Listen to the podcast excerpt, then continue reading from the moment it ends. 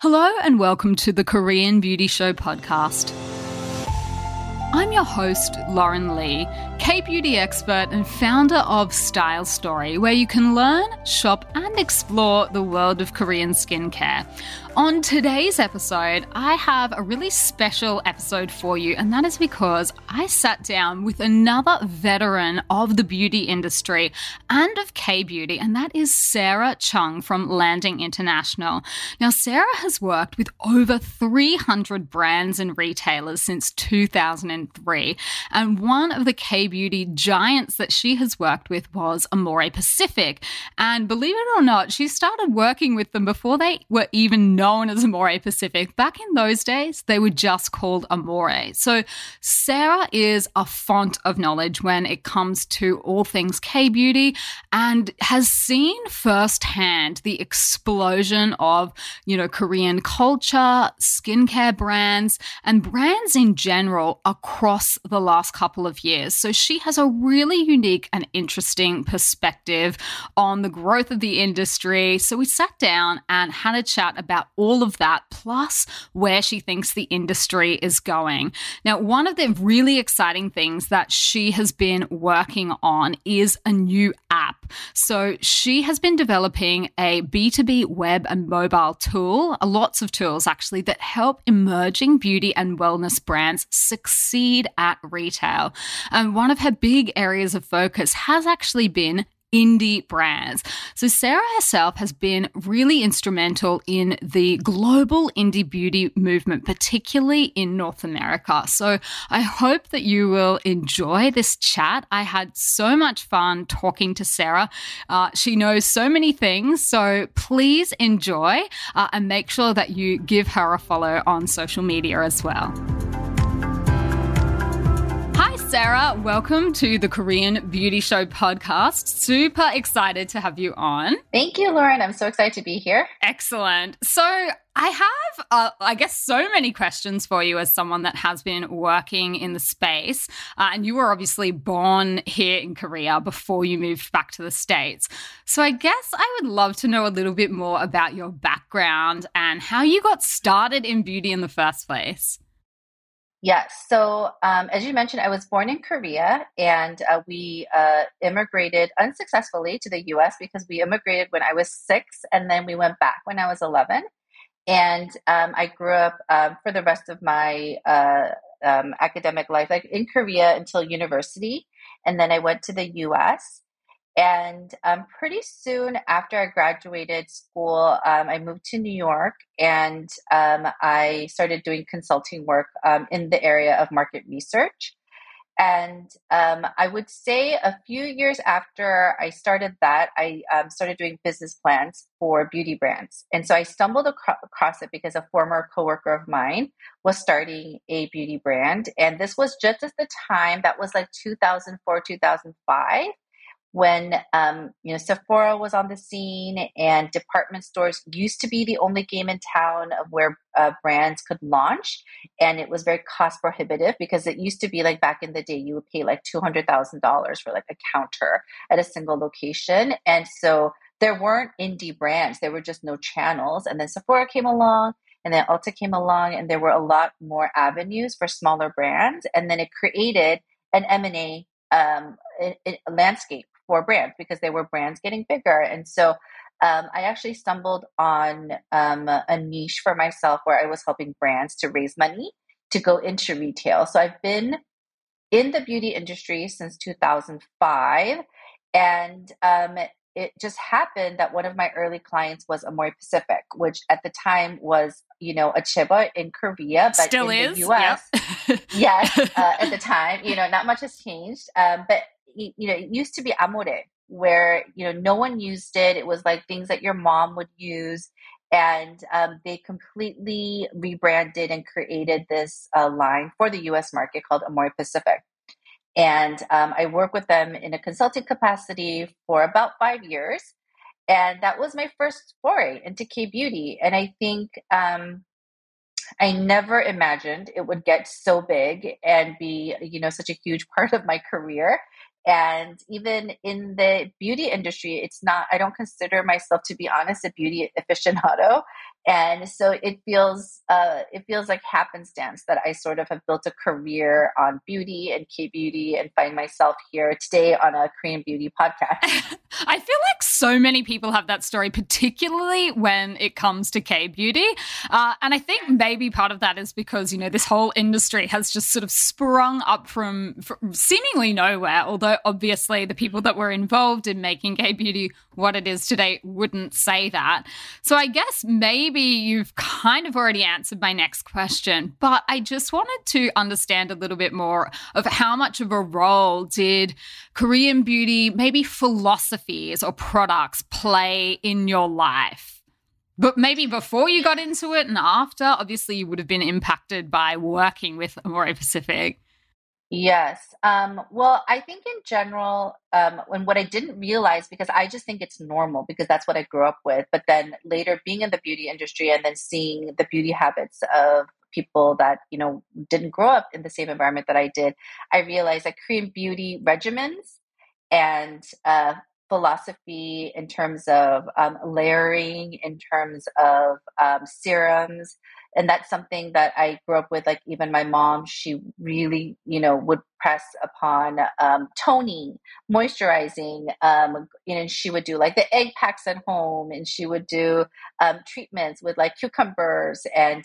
So I just thought, okay, that's what everyone does. And it wasn't until like I got to college and saw like, you know, maybe like how a roommate would shower and like wash their face with a shampoo or something. And that I was like, oh my God, like, is that what people are doing?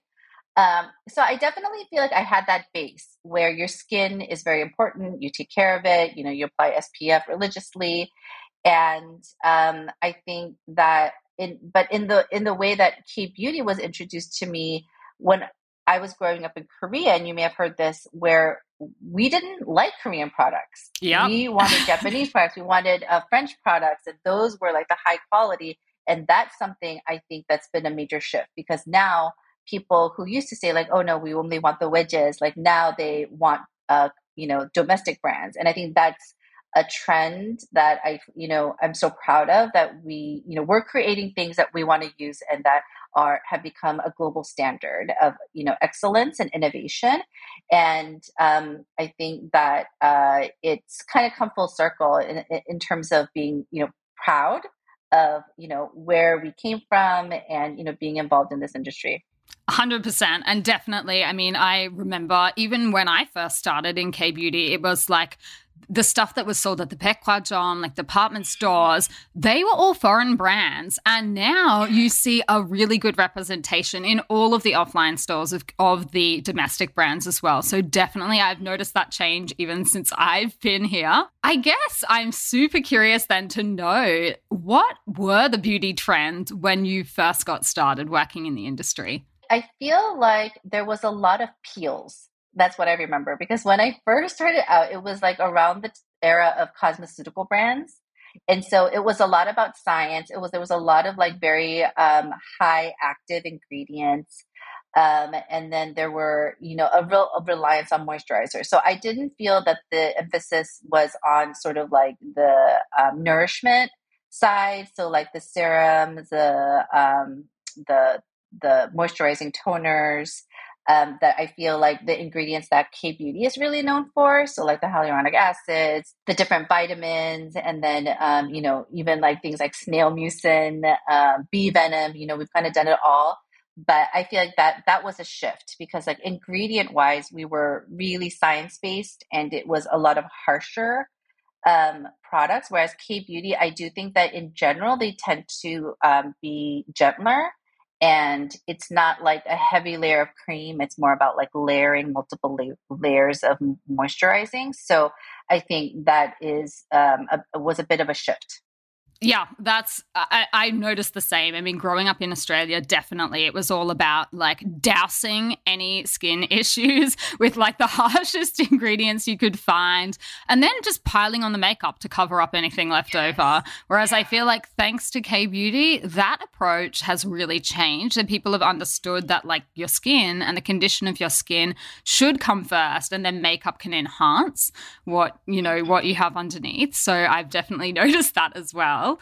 Uh, I think you've already answered my my question then about the the main changes that you've seen with with K Beauty. But is there any like big ticket thing that you're like, K Beauty used to be about this, and now I see it going this way? Is there anything like that? Well, I think just as an industry, you know, even from like let's say 2015 to today, um, I think for like the first four years, the innovation coming out of Korea was like it was just like one after the other. And I think you've seen the stats of like at one point there were 8,000 new brands a month. You know, it was that crazy. And um, and then being on this side where I was representing K beauty brands to U.S. retail buyers, uh, it was literally like you know, anything K beauty, they were open. What's new? What's next? And I think, you know, as the industry has matured overseas, and also, quite frankly, as, um, you know, the companies themselves have sought other avenues for revenue, um, I, I think it's kind of shifted to become more of like the world's cosmetic uh, manufacturing um, hub than it has been about the brands themselves. So I still think that there is a lot of innovation uh, um, in the industry, but it doesn't seem like it's really under the guise of K beauty anymore. And it used to be you would see like you know um, something new from K beauty. And then a year later, you would see kind of like the big name US brands with a similar product, but now they're pretty much launching at the same time. So I think the shift is like, you know, I don't feel like the wow factor is enough or it doesn't exist for it to be the competitive point. It really now has to be about brand building. And when, you know, you build a brand with consistency and with um, a relationship with your consumer base and you're like building your fans one by one and i think that's really has to be the shift and focus of k beauty brands because it's um, I think in Korea the mentality is a bit different. It's it's very much like okay, what's like the coolest new thing, and it could be like a one product story. Whereas uh, the U.S. we still do want a regimen, we still want a full assortment, we still do want like a brand story for it to go deeper. Definitely. We've been talking about that a lot on the podcast about some of the different global brands that are manufacturing here. But certainly in the American market, I think K Beauty is not enough to sell a brand if there's not something yes. more. Whereas when it was first, uh, you know, being talked about in the mainstream media, it was so different and so like crazy that that got a lot of brands over the line just because it was a talking yeah. point. Uh, so I've definitely noticed that. So I guess that you you've you, are answering all of my questions in advance. Oh, okay. I, We're just in like a nice groove where I'm I know you've, what you're gonna. I love it. So you you've touched a little bit about the, the fact uh, on a little bit about the fact that you help brands and Korean brands as well. But tell us about Beauty Fluent. Yes. So, uh, Beauty Fluent is a new product that we launched earlier in April because um, as you mentioned, I don't just work with Korean brands. We work with indie brands of all shapes and sizes. And so, whether it's just like a wellness brand, whether it's a female owned brand, a minority owned brand. And I think the biggest struggle for smaller brands is um, being able to compete once they're in retail. Because once you're in a physical space, it has um, very uh, specific requirements. And one of them is to train adequately the sales staff. And that's something that's very difficult when you're at a retailer like Ulta and there's 1,300 stores across this huge geographic space of America. And so you see that a lot of brands ultimately fail because they haven't acted quickly enough to engage that sales advisor to be a fan. Um, and they also don't have the resources to be connecting with them or communicating with them in any kind of regular basis. So the idea behind Beauty Fluent was really can to be can we um, cl- level the playing field whether you're a big brand or you're a small brand you're going to have access to be able to communicate uh, the benefits of your brand and product to the person who's representing it to the customer and i think that we you know we have seen so much great feedback, particularly from the beauty advisors, because number one, they are beauty enthusiasts and they want to learn more. They're hungry to learn more. So they love access to all this information. And also, they love finding out the brand story who's behind the brand why did they create it give me more than i can just read on the packaging and so um, we we launched, um, as I said earlier this year, we work with uh, brands that are sold at places like Ulta and JC Penney because those are the places with like you know a large number of doors and really need that support. Sure. So you work with then a whole lot of different brands as part of your your business. And how did you move, I guess, from being a consultant with Amore Pacific into setting up this whole brand, this whole business in the States? Tell me about that. Yes. So I think I had been a consultant for so long at that point. I think it was over 12 years. And I really wanted to build something because the great thing about being a consultant is like you're in and out and you're not responsible for the results. Um, but the bad thing is you're not really um, creating anything that's that, that will sustain over time. And so I thought about, okay, what do I know how to do? What do I want to do? And it really, you know, I had built a technology product before that had to, you know, that we were using in my consultancy. And I wanted to create a technology product that would help um, this cross border uh, work in relation to what I knew. And that was at the time, you know, beauty products. So again, I kind of stumbled across it. I don't feel like there was like any real grand plan um, and I think what enabled me to succeed um, in that element was um, I didn't have to sell myself. I could be a consultant to the retailer and I could be a consultant to the brand. And that fit for me because I think that I'm actually not a great salesperson when I'm having to sell something that, you know, comes from me. But if you want me to represent your interests um, and help you understand the value of another party. That's kind of like where I think my comfort zone is. And then it just kind of expanded on like, what are the, you know, what are the services that people need? What are the white space in um, being able to succeed in retail? And that's really how we created Beauty Fluent because we were like, okay, there's a huge area that no one is addressing and we have the relationships with the retailers we have the brands so let's just build it ourselves that's amazing. And it's so interesting how many people didn't set out necessarily to have a Korea in beauty. I think that's a really common thing is that people were doing something else. I mean, I used to be a lawyer. I definitely did not dream of working in the industry. And certainly, career was not on my list of destinations for my career either. But I think sometimes you just, you realize that you've picked up more than you th- thought you knew about lots of different things. And you can actually play this role in connecting. Uh, and I guess having that experience of having, you know, been raised here in Korea and then moving to the States, it's just like all of these things from, I guess, your background enables you to play that role a lot easier, uh, to link people together. I think that's a really exciting thing too, particularly with K beauty in general, is just the way that people are getting to experience so much more of, you know, Korea uh, and getting to learn a lot about like all the different philosophies and seeing K beauty become part of this global beauty trend has been pretty cool. Uh, like for me personally, and I'm sure for you as well, to see, you know, all of these brands grow and flourish in a new market and then impacting on what other brands and retailers and things like that are doing. Uh, you know, like the indie beauty space, like you said, that didn't used to be a thing. And now I feel like it's, you know, a lot easier for people to start their own brand, more easy than it's it's ever been before. Uh, so I guess uh, you know, how has the pandemic impacted, you know, the work that you do, and how do you think Beauty Fluent can help bridge that gap? Yeah, I mean, I think the pandemic um, really slowed things down in terms of in store. But I think what it did actually, when it started to lift and the vaccines were more readily available, is that it, it really reinforced that people um, love shopping for beauty um, in person because it's it's a very um, sensorial thing. You want to touch it, you want to smell it, um, you want to see textures, and so I think that in store is stronger than ever.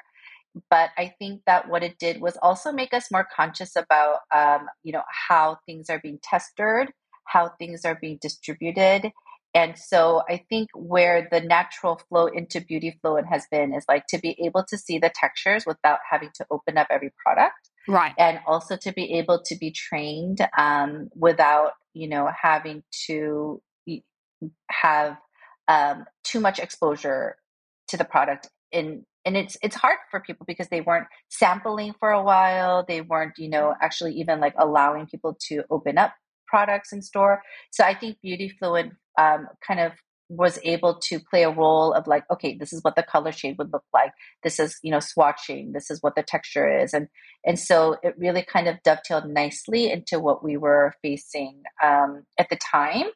And i think now you know it's like consumers are still very very wary and conscious about like how they experience things in stores and so we're just really trying to support the beauty advisor um, deal with the customers in the way that they feel most comfortable Definitely. I mean, we've had the same thing here in Korea as well throughout the pandemic that testers were sort of all covered up in plastic, and it really does as a as a person that's wanting to try, you know, you go in store because you want to want to try these things and want to understand what's going to be right for you. It does kind of create just that extra layer of difficulty, uh, you know, in knowing what's going to be right for you, and it takes away a lot of the fun of it as well. But you know, now that everything is kind of lifting, but that's such a, a genius way of of letting everyone still experience what they're going in store for in the first place you know the the swatches the shades all of those kind of things. I mean that's why we go in in the first place is to you know to experience all of that and to know in advance. Uh, and particularly for staff that's literally their their job So I'm really, really curious to know, as someone that has obviously worked in the industry, worked with so many great brands throughout your career, is there one beauty tip or trick that you feel like changed your skin or changed your makeup that you would like to share? Yes. I'm embarrassed to admit this, but I really feel like double cleansing and cleansing oils really changed my skin. And I'm not saying that I was uh, not washing my face properly before, but I think because I have dry skin, but also tend to be oil- on the oilier side, um, washing with oils actually helped me so much, like not to dry out as much and actually to control the oil. So I feel like that's something that I would um, never give up. That that's something that really like stuck with me, and I believe in double cleansing. Um, I believe in um, cleansing oils and um, nourishing your skin while you're cleansing. So that's definitely something I would say that has changed my skin. I could have given the same answer myself. Honestly, I just I harp on about it on the show all the time, but it just really, really does. It improves so many things about your skin, the texture.